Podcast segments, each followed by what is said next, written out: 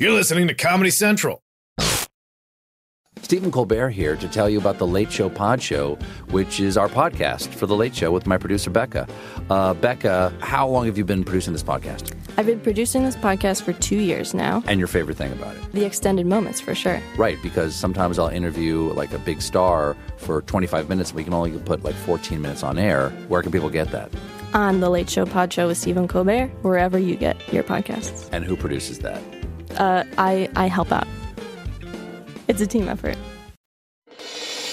July 25th, 2019. From Comedy Central's World News headquarters in New York, this is The Daily Show with Trevor Noah, Ears Edition.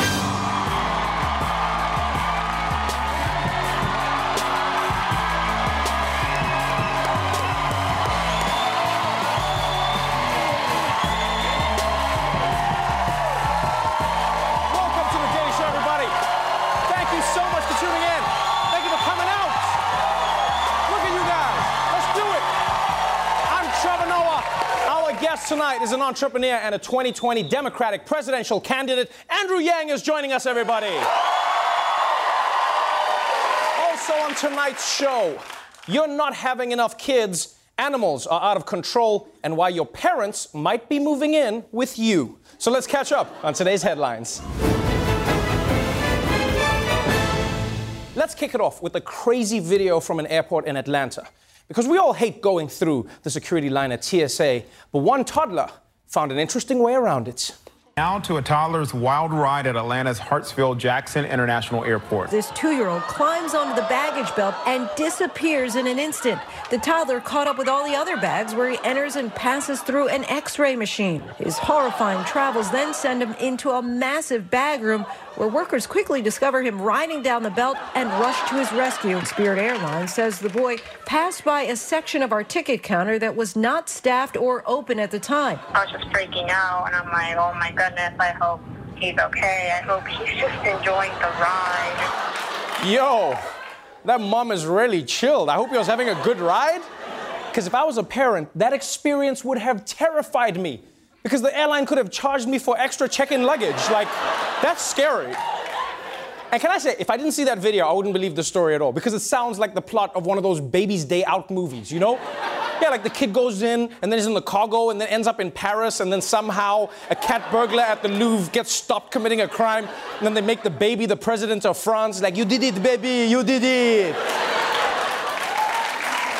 And honestly, honestly, I even got a little scared when I saw the boy going through the x ray machine. But it turns out it's not actually that dangerous. And it's also how they found out that he was full of cocaine. Uh, oh, and just by the way, by the way, by the way, uh, raise your hand if you were not surprised at all when they said it was Spirit Airlines. Uh, yeah. Of course it was Spirit Airlines. I bet this wasn't even an accident. I bet the kid just found out that his parents were flying Spirit and he was like, oh, hell no. It's like, I'll take my chances with the luggage. Spirit Airlines, the cargo hold is our first class. Moving on. If you saw the video of that toddler and thought, I don't ever want the stress of having kids, well, it turns out you aren't the only one. The fertility rate in the United States falling to an all time low. The number of births nationwide has been on the decline in recent years, but a study by the Centers for Disease Control says the general fertility rate dropped 2% among girls and women 15 to 44 between 2017 and 2018. That is the lowest number of births in about three decades, and according to the CDC, the fertility rate is now below the level needed to replace the existing population. That's right. Fertility in America has now reached an all time low, which means people aren't having kids. More people aren't having kids. More people aren't having multiple kids. I bet when Donald Trump saw this, he was like, Yep, many of us don't have kids. Many of us, no kids. And Eric was like, Dad, you have me. He's like, Like I said, we don't have kids. No kids. Now, I have uh, a few theories about why this is happening. First of all, climate change. Yeah, because it's getting way too hot to have sex. Honestly, I spent last weekend just spooning my AC. I was just like, yeah, just me and you. But uh, I think another problem is the terminology that scientists use. Because did you hear them? They were like, there aren't enough kids born to replace the current population. That's us. What do you mean replace the current pop? They make it sound like if you have a baby, the baby's gonna look up at you in the maternity ward and be like, time's up, old man. and finally, this is a pretty crazy story. Being a policeman can be a really stressful job. You know, you have to chase criminals, you have to solve crimes, and you have to help white people ask their neighbor to turn down their volume. But for cops in New York, now they've got a whole new worry that's disturbing the cops.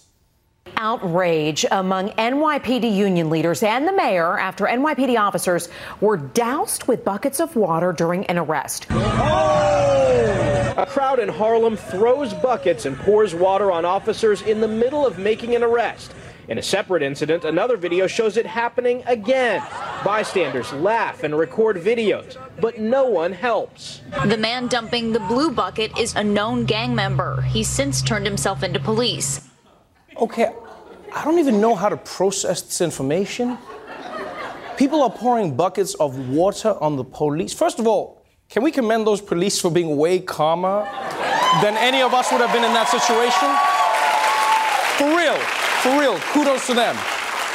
Because we've seen people get shot for doing much less than this. And also, those gang members are lucky that those police were calm, and they're lucky that those police weren't black women. You pour water on a black woman's hair, my friends, she will shoot you and then read you your Miranda rights, your dead body. She'll be like, Your dead ass has the right to remain silent.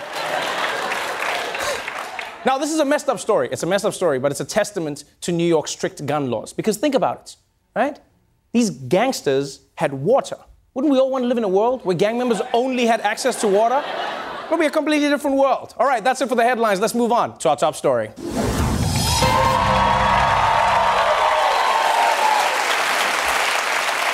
In the Democratic primary campaign, each candidate is trying to carve out a signature issue to run on. Kirsten Gillibrand is talking about gender equality. Jay Inslee is promoting his plan for climate change. And Beto O'Rourke is laser focused on doing the sickest kickflip you've ever seen. This is for my muchachos at the border. But there's one issue that all the major Democrats are talking about student debt. It is one of the biggest issues right now on the campaign trail student loan debt, affecting millions of Americans struggling to keep up with their payments. This is a national crisis, student loan crisis. Student loan debt is something we have got to deal with as a priority. Elizabeth Warren is officially introducing a bill aimed at eliminating student debt for tens of millions of Americans. Bottom line is, we should not be punishing people for getting a higher education. It is time to hit the reset button. I love Bernie so much, man. Huh? This is so straight. Time to hit the reset button. Which, by the way, is always what it looks like he's doing when he speaks. You know, it's just time to hit the reset, but hit the reset button on the Wi-Fi. Hit the reset button on student debt. We have to hit every button within arm's length. All the buttons, all of the buttons. Hit them all. But yes, the Democratic candidates, led by Bernie Sanders and Elizabeth Warren, are all proposing different ways to combat student debt. And the reason this is such a big issue is because America is drowning in student debt like never before. This year, student loan debt reached an all time high of $1.4 trillion. Nearly 70% of students had to take out loans to make it through college. On average, each student graduated about $30,000 in debt. One of the things that makes student loan debt such a drag on the economy is that it's so hard to get rid of. That's right. In many ways, student debt is the new herpes. Almost everybody has it. It stays with you your whole life, and eventually you're gonna have to tell your fiance about it.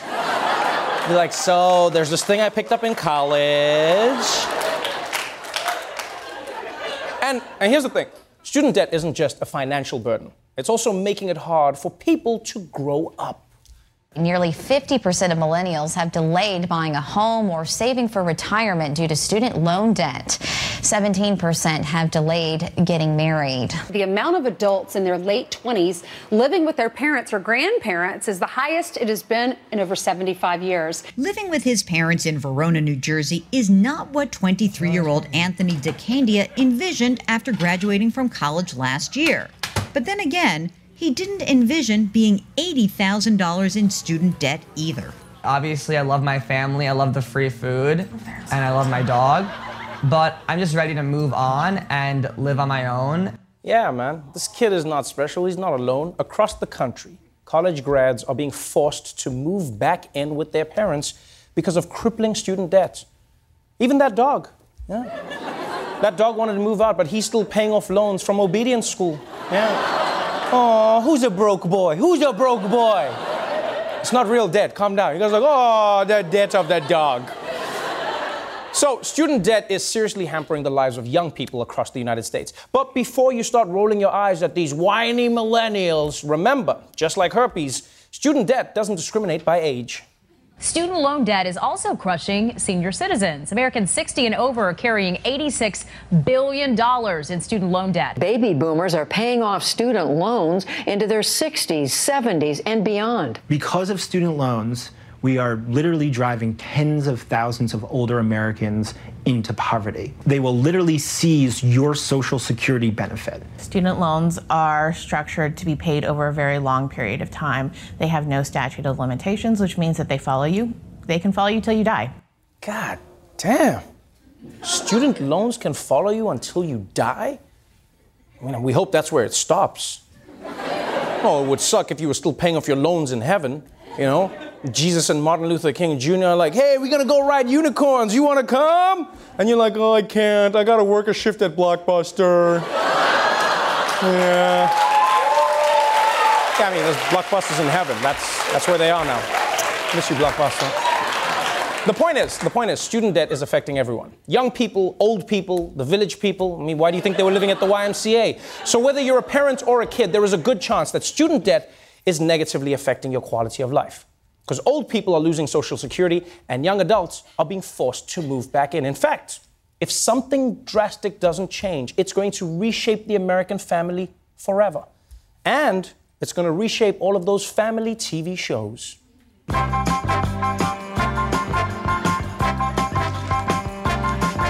He can't afford his student loans. He's got no job. He moved back home.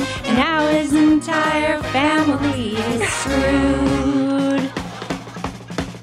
Meet the debts.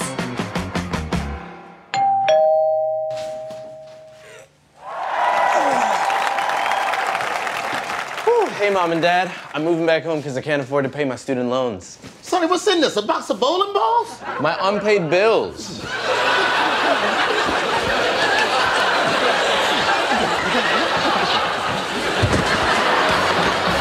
Up next, a surprising new bodily fluid you can sell for cash.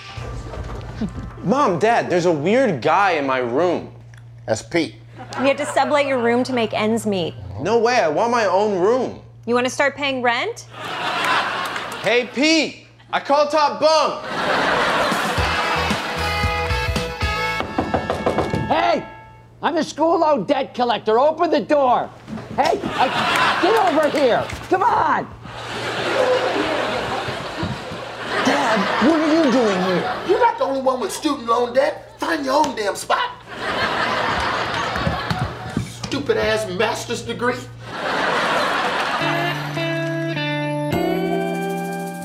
Ain't but one way to get out of this student loan debt. Honey, don't. You know we can't afford the funeral. You make a great point. Hey, Dad. Thanks for selling your kidney to pay off my student loans. It's nothing. I guess I love my kid more than my kidney.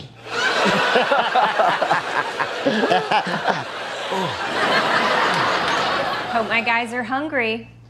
Wait a minute, steak? How we pay for that? Oh, we didn't. It's liver.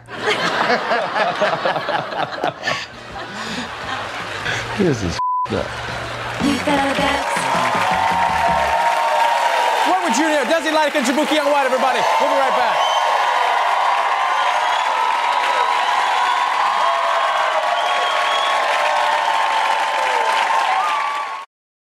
Stephen Colbert here to tell you about the Late Show Pod Show, which is our podcast for the Late Show with my producer Becca.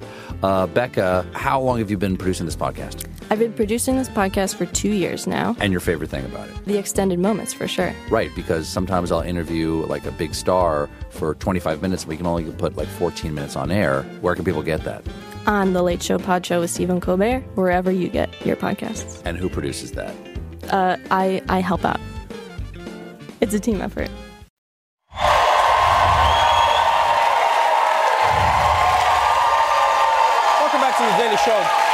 My guest tonight is an entrepreneur and founder of Venture for America. He's also running for president of the United States. Please welcome Andrew Yang.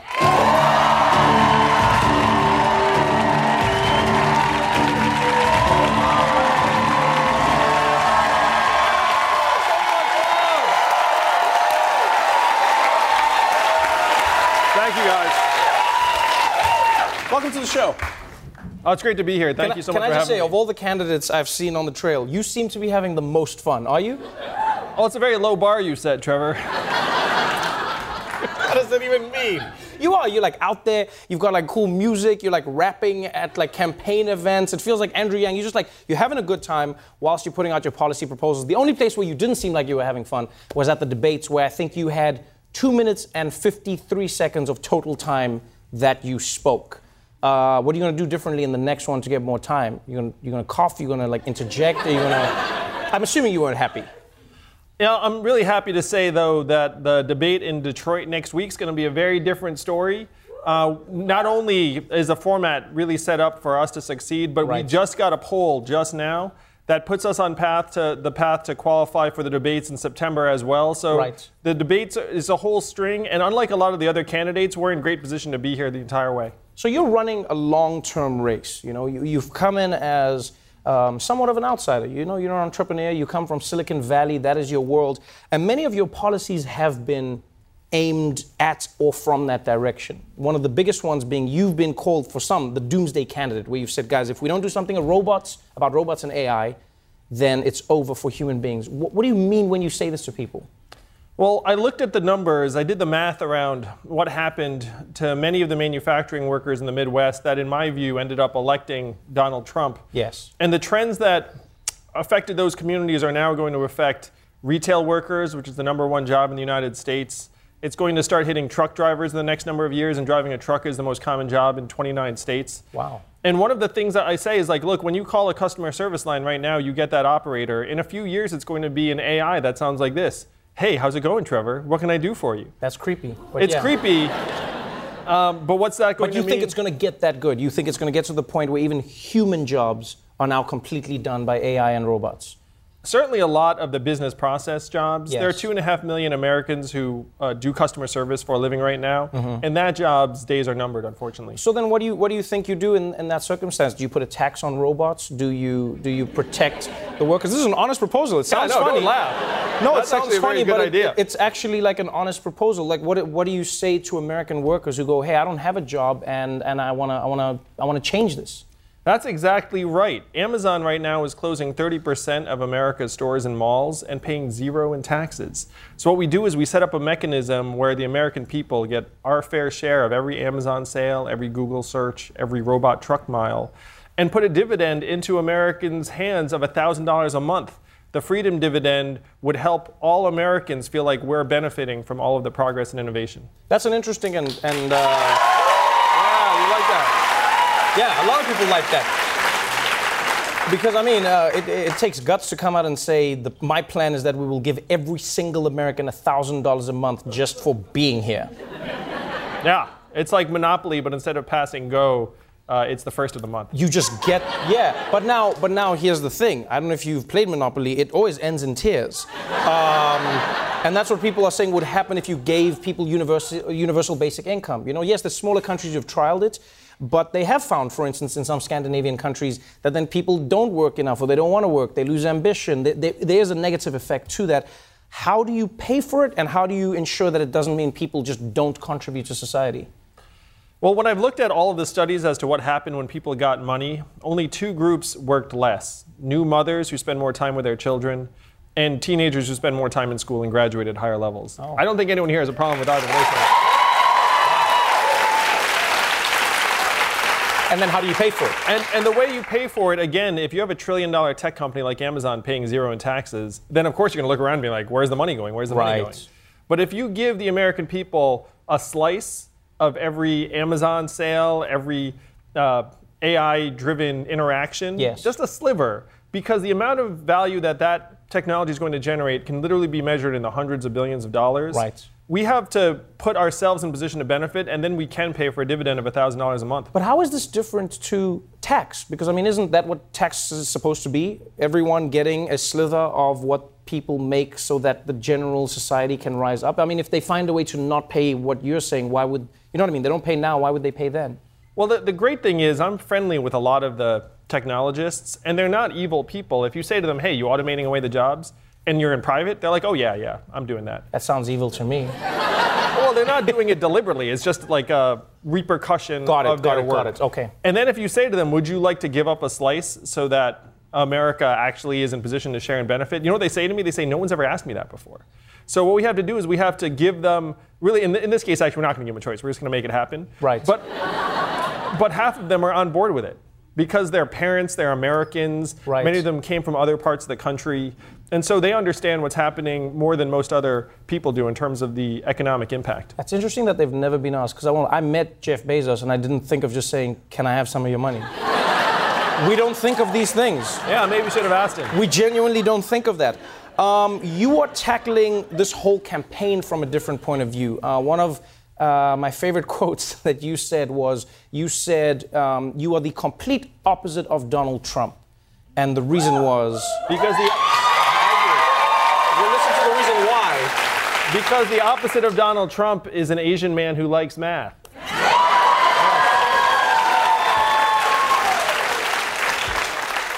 Do you think math helps you in, in, in campaigning? Because it, no, because it feels like Americans like more of the show. Americans like more of, of the celebrity as opposed to the numbers and the percentages. Do you think you can break through with just the math of what you're proposing? What's fun is math is now an acronym that stands for Make America Think Harder. And it's certainly not immigrants that are driving these economic problems. Right. It's the fact that our economy is now progressing to a point where things have changed fundamentally.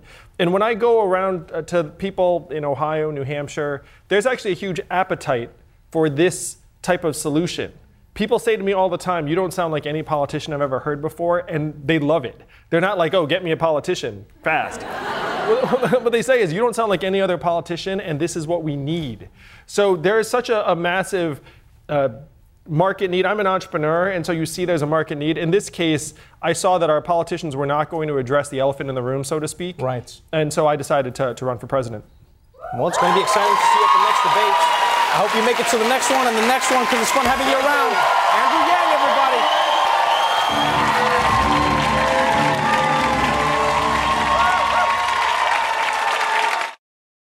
The Daily Show with Trevor Noah, Ears Edition. Watch The Daily Show weeknights at 11, 10 Central on Comedy Central and the Comedy Central app. Watch full episodes and videos at thedailyshow.com. Follow us on Facebook, Twitter, and Instagram, and subscribe to The Daily Show on YouTube for exclusive content and more. This has been a Comedy Central podcast. Stephen Colbert here to tell you about the Late Show Pod Show, which is our podcast for the Late Show with my producer Becca. Uh, Becca, how long have you been producing this podcast? I've been producing this podcast for two years now. And your favorite thing about it? The extended moments, for sure. Right, because sometimes I'll interview like a big star for 25 minutes, and we can only put like 14 minutes on air. Where can people get that? On the Late Show Pod Show with Stephen Colbert, wherever you get your podcasts. And who produces that? Uh, I I help out. It's a team effort.